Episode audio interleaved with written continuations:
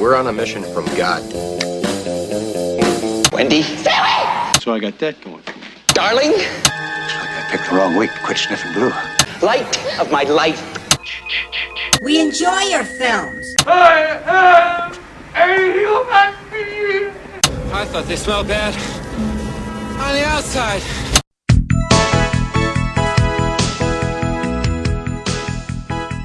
Welcome to Vintage Video, where we're rewatching the 80s so you don't have to. We'll be reviewing every major film release of the 1980s in real time, overanalyzing what you've seen and spoiling what you haven't. I'm Patrick O'Reilly, I'm Jesse Bayless. And I'm Richard Wells. and today marks the 40th anniversary of the release of Honeysuckle Rose on July 18th, 1980. It was written by John Binder, Carol Sobieski, and William D. Wittliff, based on the 1936 film Intermezzo, written by Gustav Molander and Gosta Ekman. Executive produced by Sydney Pollack, directed by Jerry Schatzberg, and released by Warner Brothers. Thank you for not laughing for Schatzberg. I could hear it in your throat.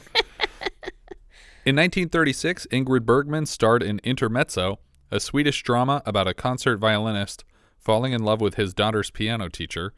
Her performance caught the attention of David O. Selznick, who cast her in a remake also called Intermezzo three years later, which would be Ingrid Bergman's Hollywood debut. Honeysuckle Rose was the second of three collaborations between Willie Nelson and Sydney Pollack after The Electric Horseman in 79 and culminating with The Songwriter in 1984 or maybe just songwriter. I forget the title now. During the making of the film, they must have had pretty good chemistry on set because Willie Nelson and Amy Irving, who were 47 and 27 respectively, began an actual relationship, despite Nelson's marriage and Irving's relationship with Steven Spielberg. So this is like a true to life moment then in the movie. Yeah, exactly. And true to life, his his wife forgave Willie Nelson, but it did cause a rift in the relationship between uh, Amy Irving and Steven Spielberg, which cost her the role of Marion Ravenwood in Raiders of the Lost Ark. She was Huh. literally offered the role, and then he retracted it when he found out that she was dating Willie Nelson after they made this movie. Well, But then they good. got married later. Were they married when he made Temple of Doom? I don't know. I think they got married in 85. Wasn't Temple of Doom 86? 84. So they separated. Married 85, divorced 89. So they separated.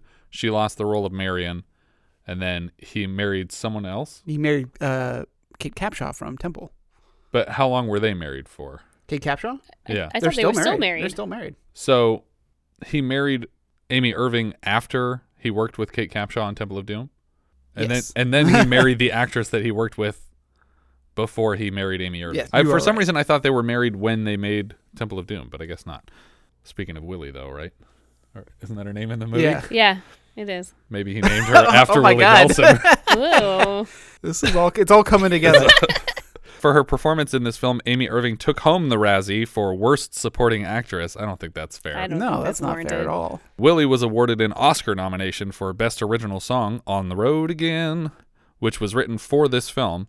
Uh, he didn't win, but he got the nomination. I was pretty surprised that that was for this film. Yeah, I thought it was older than this, Yeah. but um, this is our second consecutive movie led by a notorious marijuana user.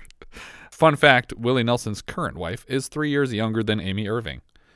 Oh, Fame won for best original song. Right. We knew that.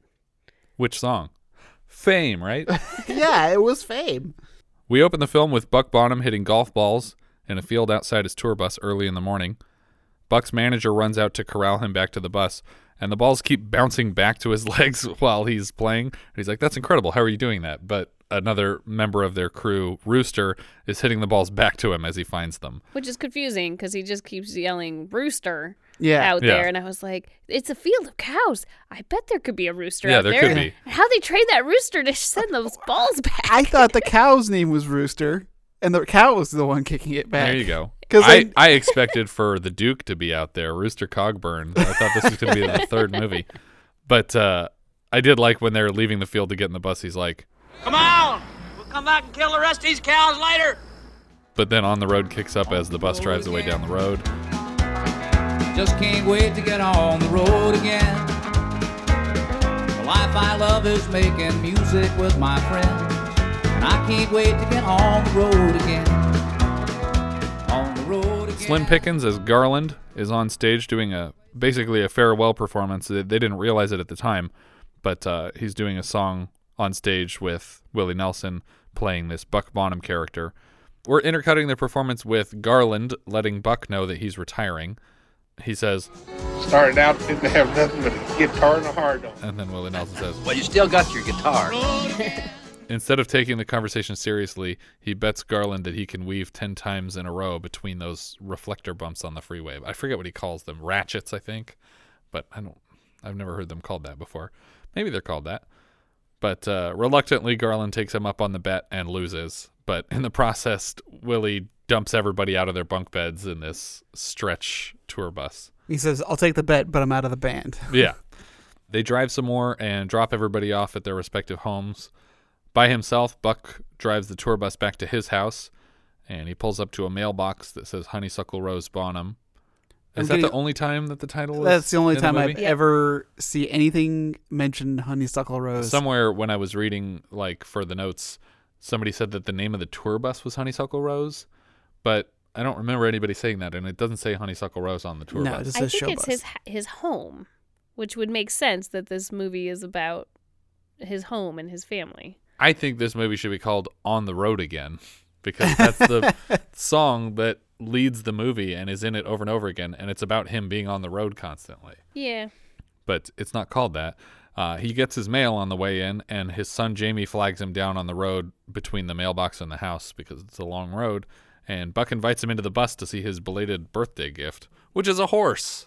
How long has this horse been in there? I don't Yeah. know. How did he get the horse on the bus? I guess they're the emergency exit in the He, back. he said it was difficult. Because there's a horse loose in the hospital. Viv is ecstatic to see him, and they let the kid ride for a while bareback and head into the house for some sexage. Bareback. Bareback. yeah. Bareback. Bare front. Uh, when she unbuttons his shirt, he has Take Me, I'm Yours written on his chest, and she laughs hysterically at this. That night, they are making ice cream the old fashioned way, and Buck takes over cranking so that Jamie can play a bit of guitar for him, and Buck tries to sing along to it. But when they open up the ice cream, they're they're all dipping fingers in for a taste, and then eventually Buck just smears a handful across Viv's face, and it devolves into a an ice cream exclusive food fight that climaxes with her dumping the full serving over their heads on the floor, This which whole business is gross. and Yeah. disappointing. It's like you guys worked really hard to make ice cream. Well, the kid worked mostly. He was the one that was cranking so long he was getting tired, and Yeah. then you just dump the fruits of his labor all all over each other and the floor. they don't care about this. Making kid. ice cream is a pain in the ass. yeah. Like I, if I hand we tried it, it. We tried it one time in our garage with my with my dad, and then we were like, "Yeah, we're not going to do this again. We can go to the store and get a bucket that's like gallon for five dollars. So we're going to do that." It's not very good. Homemade ice cream, maybe eh, maybe you can make it good, but the one time we made it, it was all like icy crystals and stuff like that. Mm. Like it wasn't nice. That means you didn't crank it right. We're gonna get a lot of angry hate mail from the No, I'm I'm, I'm homemade willing ice to cream enthusiasts stake our there. reputation on this. Homemade ice cream sucks. You know what? if prove us wrong, send us your homemade ice cream. yeah. if it's got w- if I find one crystal in there, you're you're not allowed to listen anymore. You got to stop downloading. Stop all the downloading. That's not a dated reference. No, not at all. I don't even know that reference. We recorded this in uh, 2006, by the way. what is the reference to? it's from one of those GI Joe PSAs. Oh, Stop all the downloading. I'm a computer. At this point, um, my friend texted me. It says, "What, what are you doing?" It's like I'm watching the movie for the podcast. It's like I was. It's like so far, it's a movie without a conflict. yeah, we get a really long way into this movie without anything really happening. yeah. Uh, and I was like, when the kid said he's gonna go out and chase fireflies by himself, I was like, "Oh, here it is." He's going outside by himself at night, and they're too busy flirting with each other, and something bad's gonna happen to the kid. Nope. No. Next Well, I- day. so I did my production notes before I watched the movie, and in all the other versions of this, the kid dies in an accident Oh, before the end of the film. What do you mean all the other versions of it? Intermezzo, the two Oh. movies that were made before oh. this, that this is an adaptation of. The- In both of those other stories, the kid dies before the end of the film. So it's like, what? Like, why do they keep remaking this movie? I don't know. It's like, hey guys, I found out this really cool American movie called The Matrix. I was thinking we could make it, but nobody goes into phones because that's weird. it's like, wait, what? That's the that's the whole point of the movie, isn't it? That something terrible We're gonna, we're gonna remake the Matrix, but we're gonna make it country western. Well, it's kind of like uh, what's that? Uh, the movie The Vanishing. It's like it's exactly like the remake of The Vanishing, where it's just like, oh, you took out the part that was interesting. Cool, that's great. Is that the movie about trees? No, that's, That's the the happening. the, the, the vanishing, the vanishing is about this guy who's obsessed with finding out wh- how his girlfriend disappeared. Uh, they they pull up to like a gas station on a road trip, and she disappears, and so he's like tracking her down and trying to find her, and uh, there's two different versions of how it ends, and the remake is the shitty version. Surprisingly, Surprise! but it's the same director. that's Yeah. what, that's what's weird. Is like like I don't know if he if it just doesn't translate or if he they made him pander to a more of American audience or what. well, because Yeah. directors never change their mind and go back to movies that people love and That's true. change them at all. Well, I don't think people would care if George Lucas just made the movies over again and had them d- be different the second time. but changing the original, that's taboo. Yeah. Looking at you, friggin' Hideaki Anno. I don't know that reference. this is uh, new Evangelion movies Oh, are all like they started off disappointments. they, they started off like a retelling of the story with better you know effects and better animation. I was like, this is amazing, and then they went really off the rails, and the story is completely wrong. Anyway, Nice. Yeah, but Willie Nelson's like his ponytails already like creep me out a little bit, and then when you dump ice cream on him, I was already like, I don't want to see this. But then uh, they just abandon the kid to go have more sex while he like cleans up. and, and he does a "That's my daddy." Yeah, he's- I was like, is and this he a- like even puts a fist on his hip, like. That's my daddy. anyway, I guess I'm gonna starve. Do you think that all they were eating that night was ice cream? yes, that's all I saw. Later, the kid runs past them on the porch to go collect fireflies without a jar or anything. I guess he's eating those. uh, Viv asks Buck if he sleeps with other women on the road, and when he says no, she clarifies, "Not many or none at all." And he could easily have just said here, "I said no." That means no, I don't do that. But uh, but instead, he doesn't answer her until hours later. She mentions that He needed she- time to come up with the best way to break it to her. yeah, he's like, "What's a good What's a good answer to this question?" The answer is no. That's a good question. What's what's a way to say this that makes it sound like her fault? Yeah. She mentions that uh, the other night she found one of his joints and smoked it before bed after like three bottles of wine. And she says, I got crazy horny and I don't know how you couldn't be cheating on me, basically. The next day, they're hosting the Bonham family reunion, but there's a lot of non family people here. I hope. well, there is about a thousand people here, Yeah. so this is a huge family. Granted, it does say like the fifty second, so I mean, we got a lot of branches of family happening. That's here. true. Uh, Buck notices a girl giving Jamie a quick kiss while helping him down from his new horse. Viv says, That's Lily, Garland's daughter. Buck hasn't seen her in a while, and he's clearly already in love. Uh, as one of the bands playing the party takes a break, they invite Buck on stage, who also invites Jamie on stage. Jamie starts a little slow, and Buck is singing along with him at just kind of a slower pace, but he screws up a little bit, and Buck kind of makes a crack about it, and then he gets embarrassed mid song, and Jamie just walks off stage.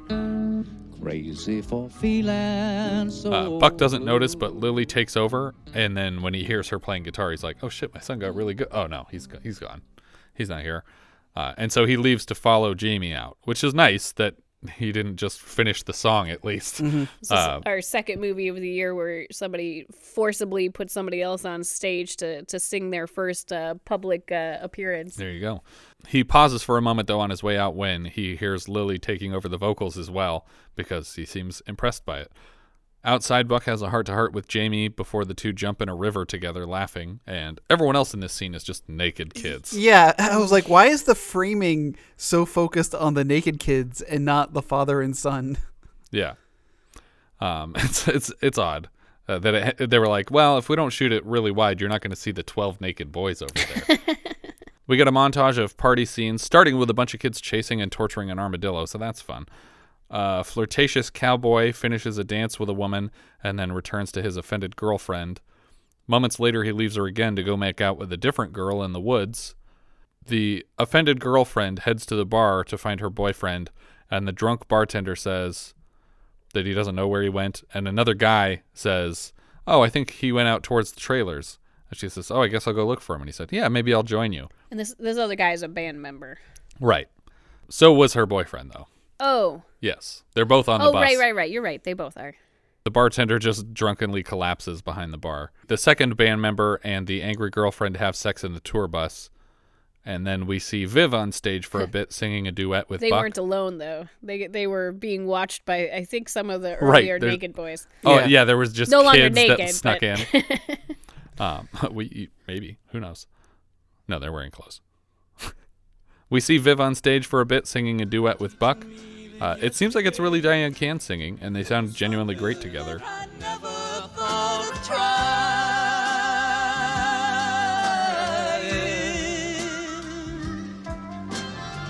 Talking of tomorrow and the money, loving time. will have The angry girlfriend and the, the darker haired member of the band return from their indiscretions to the crowd as they close the show with an ensemble performance of Amazing Grace. They're basically just inviting everybody on stage to sing it together. Buck and Viv drive home with a hand out the window to walk their horse home, which I guess is a thing. Yeah, I, I don't see why someone couldn't just ride the horse. Yeah, home. one of the two of them could drive Well, the car, dark out. and one of them drives the horse. is that what you say? Dri- Drive, drives the yeah, horse? drive the horse. Yeah. You don't put the car before the horse. No, you put the car beside the horse. That's what it is. That night, Buck is more straightforward and answers the question by saying, No, I don't sleep with other women on the road. Maybe a long time ago I used to, but not anymore. And she's very relieved because it took a lot of courage to even ask him that. He tries again to invite her on the road, but she's not going to have this argument with him again. She doesn't want to sleep on a bus with 14 other people. And uh, presumably, she would either leave her son behind or pull him out of school to do that if she was going to go on the road. I don't know. I think that they should just get another vehicle and go. Then you don't have to sleep with 14 other people. You guys Yeah. can have your own little, you know, motorhome, and the kid would be happy to be with his dad more than just a few days a year. Yeah, but for some reason that's not on the table. The next day, Viv and Buck's manager are trying to lock down a guest singer for Buck's next tour because Garland has obviously dropped out of it. After the first three weeks, they have a lead on an up and comer named Cotton Roberts. But So for, hold on. Yeah. I- is Garland like? You're saying like he's a singer in it, like in and of his own thing. yes. Okay, that makes more sense because I thought he was just like it's your lead guitarist. I'm like, why is it such a Well, he is the deal? lead guitarist of this band, but he's also a singer, and he sang with them on the first song that they did in that little honky tonk. Well, yeah, I mean, I know that he can sing, but I'm just saying like like he has a solo career. Right, he as has a fan base all He's his got own. his own people because otherwise, it, like some of this movie doesn't make sense to me as to why he's got such a big turnout for a celebration for him. Right. So to fill the gap, they found a kid named Cotton Roberts, but he's not available for their first three weeks. They have this gap that they need to fill. And Viv stupidly suggests Garland's daughter, Lily. The manager loves the idea because in country music, people love it when the performers are replaced by relatives. That's good show business. But she immediately retracts the idea, not because Buck was drooling all over her yesterday. You think that's why the manager liked it? I figured the manager liked it because you know you put a hot chick on stage and I don't think like he that. has any idea who she is. I think he was just like, "That's great show business." Like, th- there's other musicians that where their their children have stepped up to perform, and people Oh. are like, "Oh, that's so great! It's the kid of the person who just retired." boobs. I, I I didn't take it that way, but Viv immediately retracts the idea, not because Buck was drooling all over her yesterday, but because Garland retired to be with his family, so they shouldn't be stealing her away so soon. But then Buck says that's exactly why they should use her because this gap is Garland's fault, and it's only three weeks anyway, so we might as well reach out to her. Uh, he goes to get Garland's permission, and he argues, you know, if she were a boy, you'd let her out. But Garland is old fashioned, so this argument is irrelevant because she's not a boy, she's a girl. And he's like, yeah, of course I would, but I'm not going to put my daughter on a bus with all these creepy guys that we know. And he says, well, she's not a little girl anymore. And he says, Yeah, that's what I mean. She's I know she's not a little girl. That's why I don't want her on a bus with all of our bandmates. Garland heads to her place and she gets him some coffee while her shirtless boyfriend is stepping out. He's clearly uncomfortable about what he's walked in on, but she replies, Daddy, I'm 22 now, all grown up and haired over. which is a weird way to describe your sexual maturity with your father. Uh, he asks if she'd want to go on tour, and she's obviously ecstatic at the invitation. I think the fact that the boyfriend was there was a little bit pushing him in the direction of like, she's an adult. Like, she has her own life that I'm not privy to, and if she wants to do this, then she can do it. That night, Buck announces that he wants to dedicate their annual Labor Day concert to Garland. Uh, Viv cries because she doesn't want him to go again so soon, but his bus leaves at 10 a.m. in the morning. He tells her he plans on taking some time off this year, and she says, Just do me a favor, okay? Don't mention anything to Jamie about taking time off. Why not? Because he'll believe it. Leaving on the bus, Buck invites Viv to bring Jamie to surprise him at any show that she wants to along the tour. A terrible idea. Don't tell me when or where. and I won't even be thinking about the fact that I invited you. he promises a second time to take a break after Labor Day, and they're on the road again. The band. the band Like the is song. Oh, right, yeah. Uh, it should have been the title. The band is dismissive and sexist to Lily. They make her collect drinks for them and they poke fun at her college education. So, as revenge, she takes a security camera on the bus and aims it at the the worst guy's cards so that while they're playing poker, everyone can read his hand on the television in the bus over his shoulder. Uh, the guy who plays Sid, Charles Levin. Yes, the manager. Yeah, uh, my note is that he looks like a cross between Adam Driver and Andy Samberg. That's what I said. the rest of the guys think that it was hilarious that she did this. It never really pays off because the flirty guy from the family reunion finds his wife's bra in the bus and asks who slept with his wife. He asks multiple times. and kudos for him for knowing his, particularly his his own wife's bras. He probably bought it. Is it his wife? Well, not wife, sorry. I keep saying that because I thought they were married at first, but it's a girlfriend, I realized on the second viewing. A couple people fess up to it, which shows, which somehow diffuses the fight. Like, when one guy says, like, oh, it was me, and then other people are like, I did it too. And then other people's like, I did it too. So it's like a I'm Spartacus thing Yeah. where no, now nobody's in trouble for it. But we never get a payoff of the guy's cards being on the TV. the, so- the guy the guy's playing against that guy got the payoff. Yeah. Lily moves to sit with Buck and asks if he feels guilty about leaving his family behind. And Buck thinks that she's being critical of him because he asks if she was angry when her father went on the road. And she says that she was only half mad because obviously she would rather have him home, but she also wanted to be Garland's daughter. Like he's a celebrity, he's well known in the in the music world, and uh, that was cool. We get a montage of the road mixed in with their first show as he performs Whiskey River to a packed house. This is a much bigger venue than the tiny bar that we started with, and we get a, a better feel for exactly how big this group is, which it feels like the rest of their lives don't match the level of celebrity that they are. This is what I'm saying. They could totally afford the second bus or a Yeah. second, you Yeah. know, motorhome at For least. For sure. Buck borrows a hat from his manager to wear on stage because he likes it, and then halfway through a song, he just tosses it into the audience, and a different hat is thrown back, which he then gives back to the manager. So on the tour bus later, his manager is trying to do exercises from a taped exercise routine wearing the new hat, and he stops to take a break while a large sandwich is delivered to him. they pull up to a hotel in the bus. At another concert, Buck gestures for Emmylou Harris to join him on stage, and the crowd goes wild. Who's this? Did she replace Cotton? Has it been three weeks already? I thought Lily would have done some singing by now. Someone else in the band has talked Rooster into putting weird leather straps on his head and then tying them to his belt to help with his golf swing. We're, we're just gonna pass over Emmylou Harris. She sings a song. That's okay. I mean, well, you're saying who is this? And she's she's she's a known person. But I'm, I don't mean in the real world. I mean, who is In the she course to of the movie, Because the whole point was they needed someone to fill Garland's gap, and it's like, Mhm. isn't she a huge celebrity, or is she not? Is she the person they've been waiting three weeks for? Did Cotton fall through? I think it was just that she was there. I They- guess. they, they talked her into coming. Maybe it just seemed like like Lily was going to be like front and center for these first three weeks, and she Mm. hasn't done anything. Like she's just playing guitar in the shadows, and then someone like- else got invited on stage Well, you gotta work it. up to it. Like she's she's got to earn her stripes. I guess. Someone else in the band has talked Rooster into putting weird leather straps on his head and tying them to his belt to help with his golf swing. I guess. I don't. he's trying to keep his head down when he swings. Yeah, it just reminded me of like the log puller from Lady and the Tramp. he just looks like an idiot wearing it. Later, he injures himself with the golf swing contraption, and Buck and manager Sid come to check on him, but he says he's okie dokie. Earlier that night, I should mention, flirting with a girl the manager gives the shitty hat that he got uh, replaced to a girl to show how much he likes her. He's like, "Oh, well, I like you so much that I'm going to give you this. This is my favorite hat. I've had it all tour." Looking for somebody to hang out with, Buck goes knocking on doors, and he knocks on what he thought was Jonas's door because he heard a guitar inside. But this is Lily's room, and she invites him in. They head out to an early breakfast, like super early. It's like 4 a.m. or something like that. She admits that Buck has sung her to sleep on records every night since she was nine, which is already like creepy. Mm-hmm.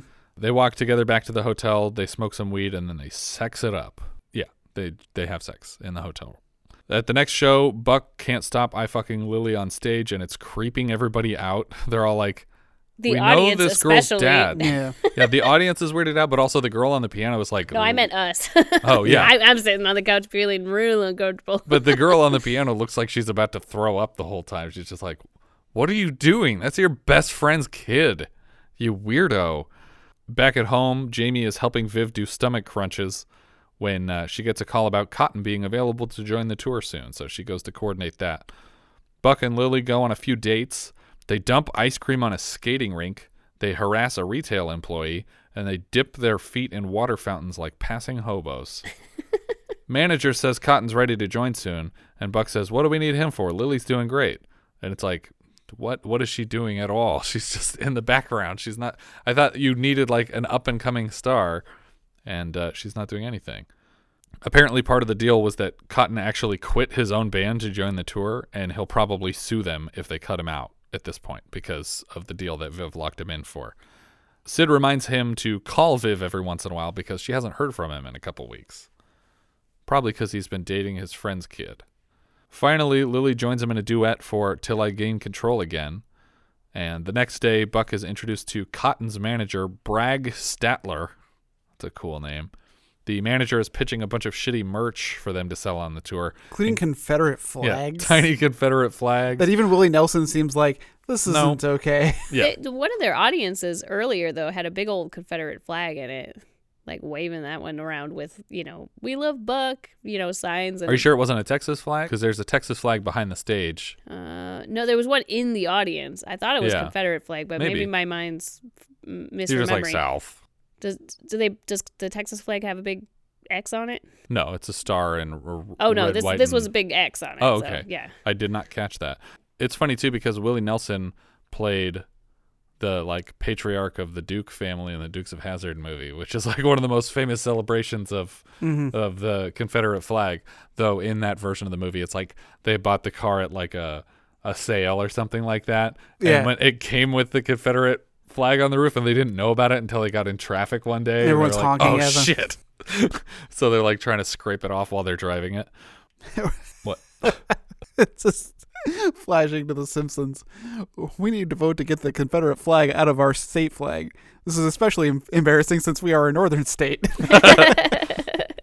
he's still pitching these flags when Cotton shows up, and he's decked out in this crazy rhinestone suit, and he has like a blonde perm and a flowing mustache and a big green cowboy hat. and, and this is one of two fake outs that happened to me with with looking at the cast. Because I just stopped reading after Mickey Rooney Yeah. and saw this black and white photo on IMDb, like the thumbnail photo. I was like, Yeah. oh, wow, Mickey Rooney. And then when he walks in, they're not showing him from, they're only showing him from the waist down. Yeah, Uh, needlessly, because then they pan up. I mean, I guess the punchline is how silly he looks. But Yeah, but it but it's like so. Wait, is it really Mickey Rooney or like Mickey Rooney would be shorter anyway? Yeah. Um, yeah, this and- camera and would be older. pointed right at his face. Maybe the cameraman thought it was Mickey Rooney too. That's why we're only seeing his torso. We're setting up a shot gonna be right Mr. here, Rooney. right? And then when I looked at the I looked at the casting, and it's like, oh, Mickey Rooney Jr. Yeah. All right. The other one was I was looking through the cast. I saw Robert Shaw. Oh yeah. Robert Shaw's in But it was like a producer or something. Uh, yeah, he was like he's another actor with like maybe like seven or eight credits. Oh, okay. There, he, there was a Robert Shaw in the cast. Yeah, and I was like, oh, different Robert That's Shaw. not Robert Shaw. Buck goes to check with Lily. She says, I understand my replacement has arrived. Buck tells Cotton to head out and get the crowd started at their next show. And then when Buck joins him on stage, everyone else is wearing yellow coats, the one that the poor retail worker that they harassed at the mall was trying to sell him earlier. I think that retail worker would have Yeah. thought that was well worth No, it. He just it- it sold a made up for dozen coats. I just, I was just mad at how their whole date was like them screwing people over. And again, we're wasting ice cream. Like, did Well, the producers she's of supposed this film a hate ice cream? year old kid. Like that's what they do for fun. Yeah, I guess. But also, What are they, millennials? what was what was the statement of wearing these yellow coats? I asked you that when we were watching the movie. I'm like, I don't get the joke. I thought the joke was that he wouldn't have stood out as much in his dumb rhinestone suit if everyone else was wearing a bunch of random different things, but because they seemed to have a uniform Ah, and he was the one wearing this giant green sparkling suit that he just looked like an idiot next to everybody else. I, I think he'd look like an idiot either way, but I guess it's a little bit more of an idiot with Yeah. with the other people wearing jackets. But backstage, he's very upset about it, and he's yelling in Buck's face. And then he turns to Lily and basically calls her a whore. He says that she wouldn't be on stage if she wasn't sleeping with him, which isn't true because she was on stage before she was sleeping with him. So clearly, that wasn't the only way to get on stage. Willie very nearly punches Cotton, but the force of the pulled punch is still enough to drive Cotton into a full seizure. uh, he's just like shaking his head back and forth as he's falling This is backwards. the weirdest fight. Well, I guess it's not a fight; it's just a punch. But it's just his reaction is is so bizarre. it's like I've never hit anybody before. I'm Yeah. kind of freaked out. Uh, Lily's not embarrassed at all about being called out for having sex with Buck on the spot. And she's just like, oh, well, I'm really glad that you took care of that. Like, just that's the end of the scene. Like, she would be crying and upset that he had said these things in front of everybody. And it's not the end of the scene because they just start making out Right, right that's true. away. Yeah. And I was like, "What are you doing?" But then we cut back at home where Viv is handling the entire stage construction and event planning for the Labor Day show because she's just like a boss and she handles her shit. Uh, that night, when she's putting Jamie to bed, she hears uh, that her son is listening to Buck and Lily through his radio, and uh, she's like, "Oh, I didn't know they were they were going to be um, on the radio tonight or something like that." And then she's like, "All right, now give me uh, what what is his name like hard hard hat or something like Yeah. that." Jamie, come on, give me hard hat. the the turtle because she knows that her son is trying to sneak the turtle in bed, um, so they can sleep with the turtle all night. That's kind of gross, though. It it also terrifies me because turtles like I always get worried when people have turtles as pets and they're like, oh I don't know, he's around here somewhere, and it's like you're gonna kill that turtle. Like it, all you have to do is step on it and then it's dead. It's not like a dog or a cat where you step on a paw and they freak out and run away. You just step on a turtle's head and it's gone. That's it. In all, in all fairness, if you step on a dog's head, it's probably gone. Yeah, but people don't step on dog heads by accident. Only on purpose for me. Oh, Richard's laughing so hard because he knows it's true. It's your Uh, like that's where all the pastime. scars came from on poor Leica. Dog head stepping. hey Patrick, you want to go out tonight? I'll be stepping on some dog heads.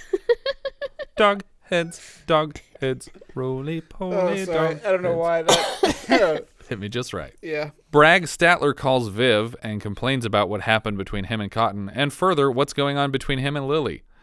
Uh, she leaves Jamie at home in bed and gets in a taxi to go to the show. I, I'm assuming she left him with someone, but Yeah, she just hard the fireflies, the fireflies, She's and like, "Here, hardhead. turtle, watch my son."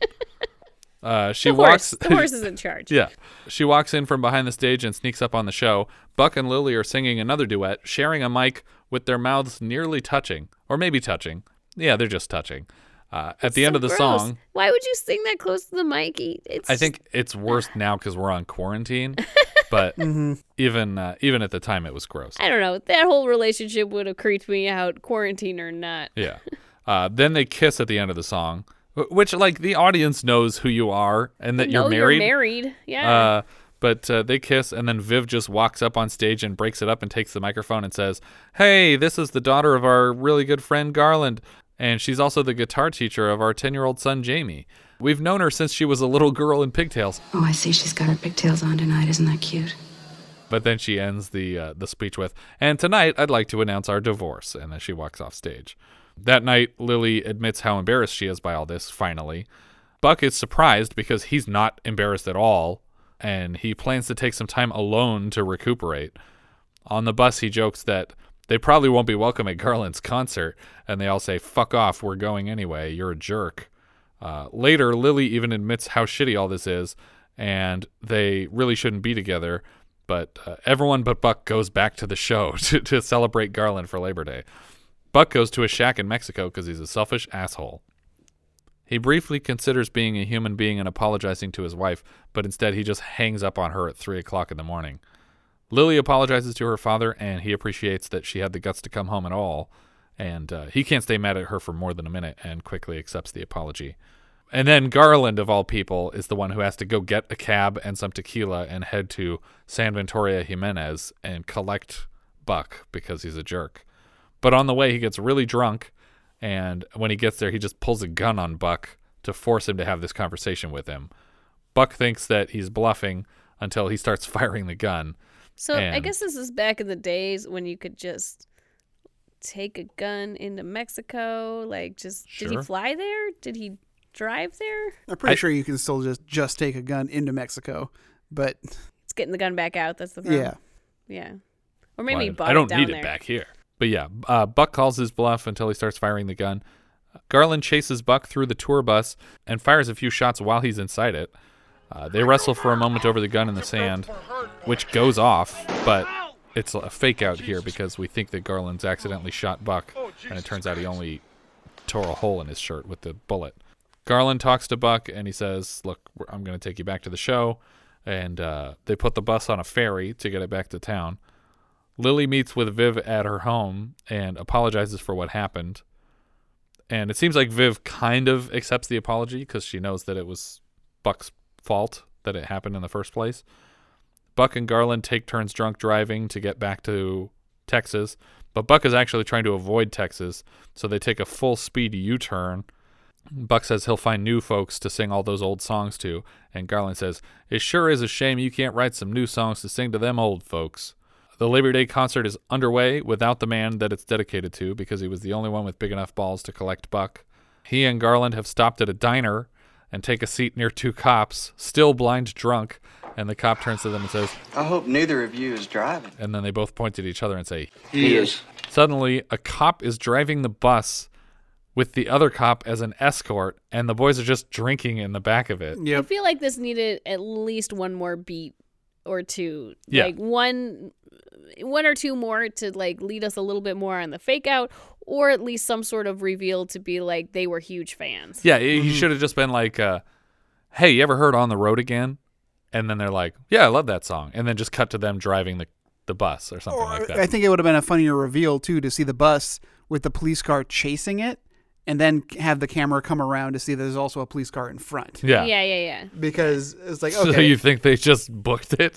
That, Yeah. that, that would be great. yeah, that, that would be something fun. Oh my gosh, that would have been a moment.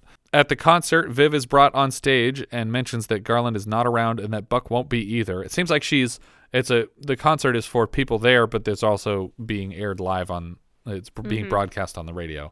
She tries to offer a refund to the concert goers, but another band member interrupts her on their behalf to say, "No, no, no, they just want to hear you sing. And they don't care about Garland or Buck or any of these famous country singers."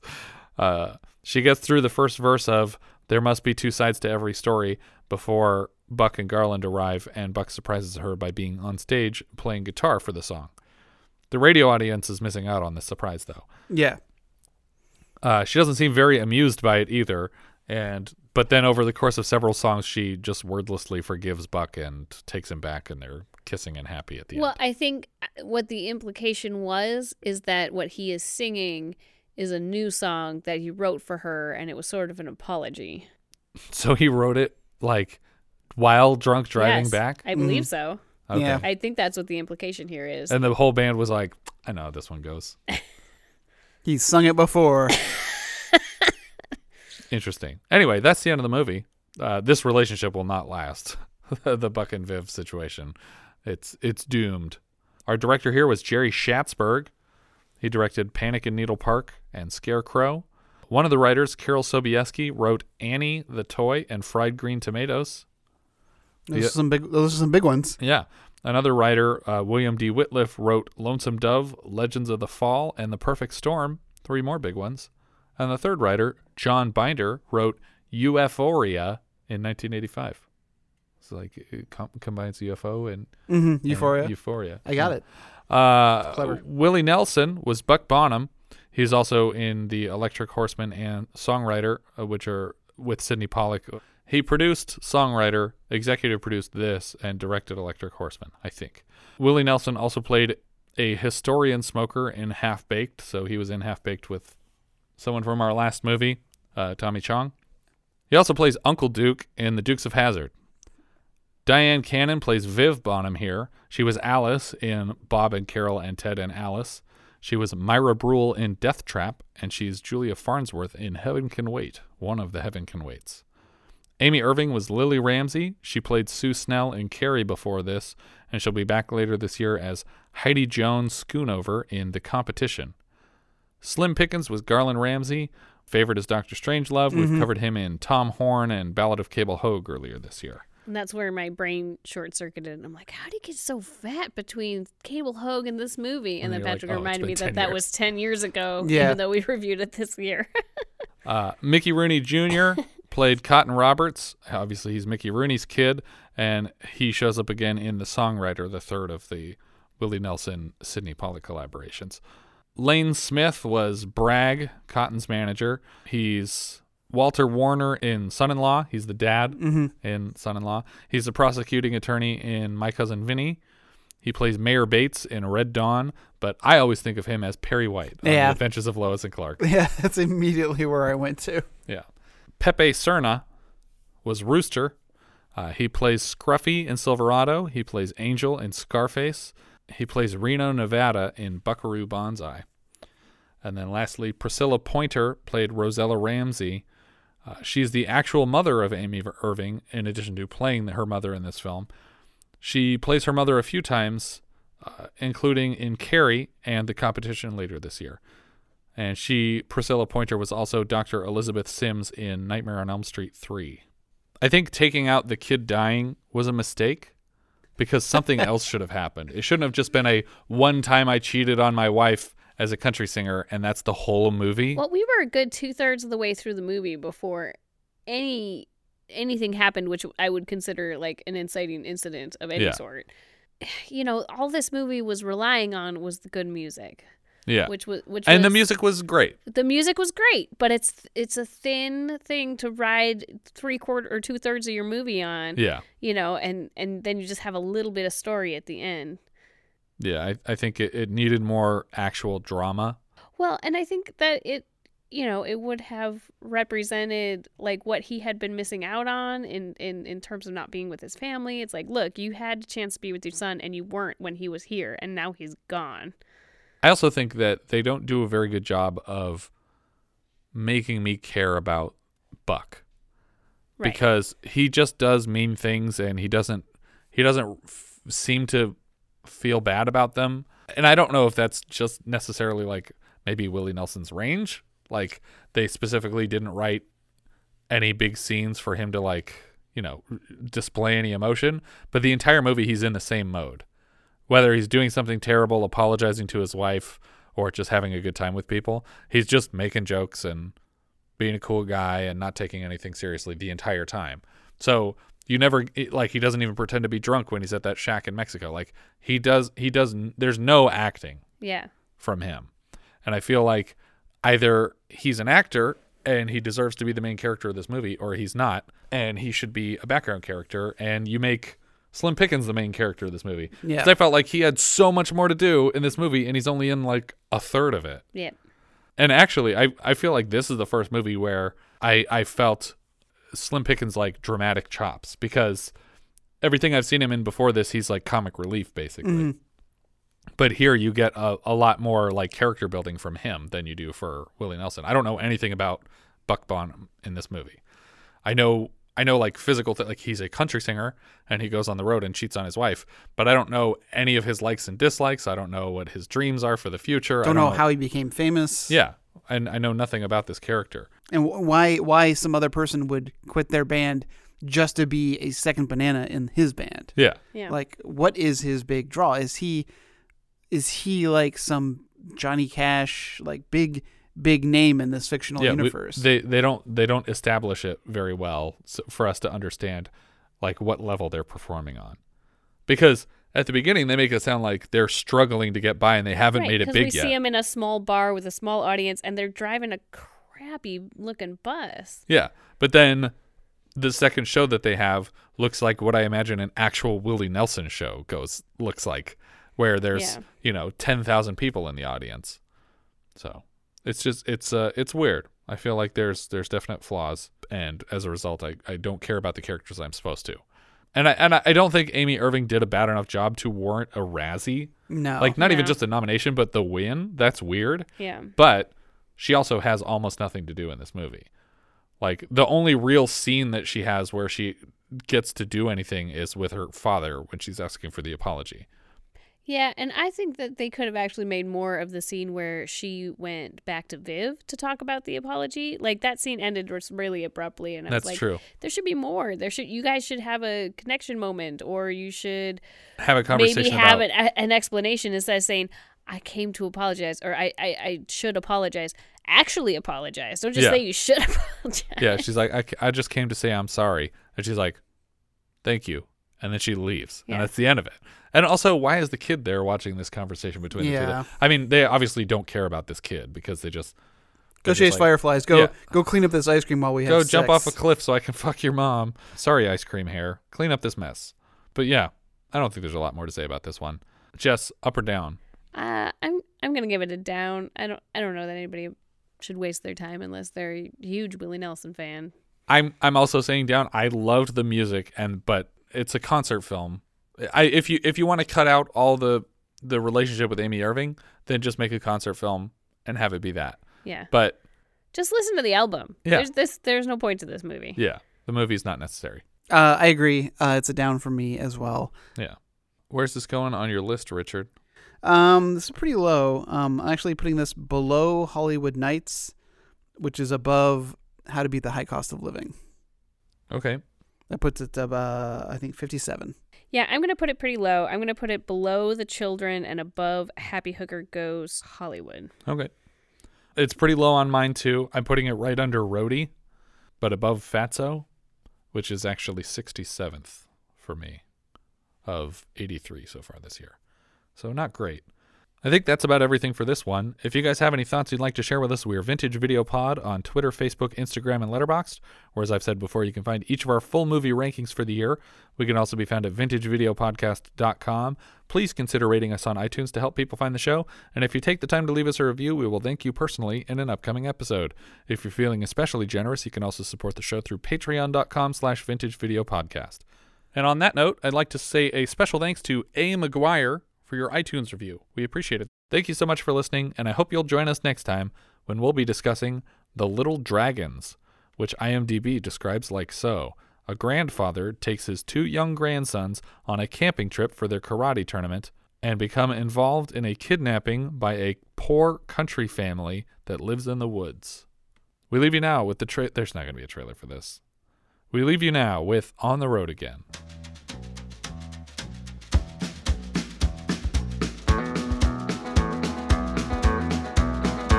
On the road again. Just can't wait to get on the road again. The life I love is making music with my friends. And I can't wait to get on the road again. On the road again. Going places that I've never been. Seeing things that I may never see again. I can't wait to get on the road again. Road again.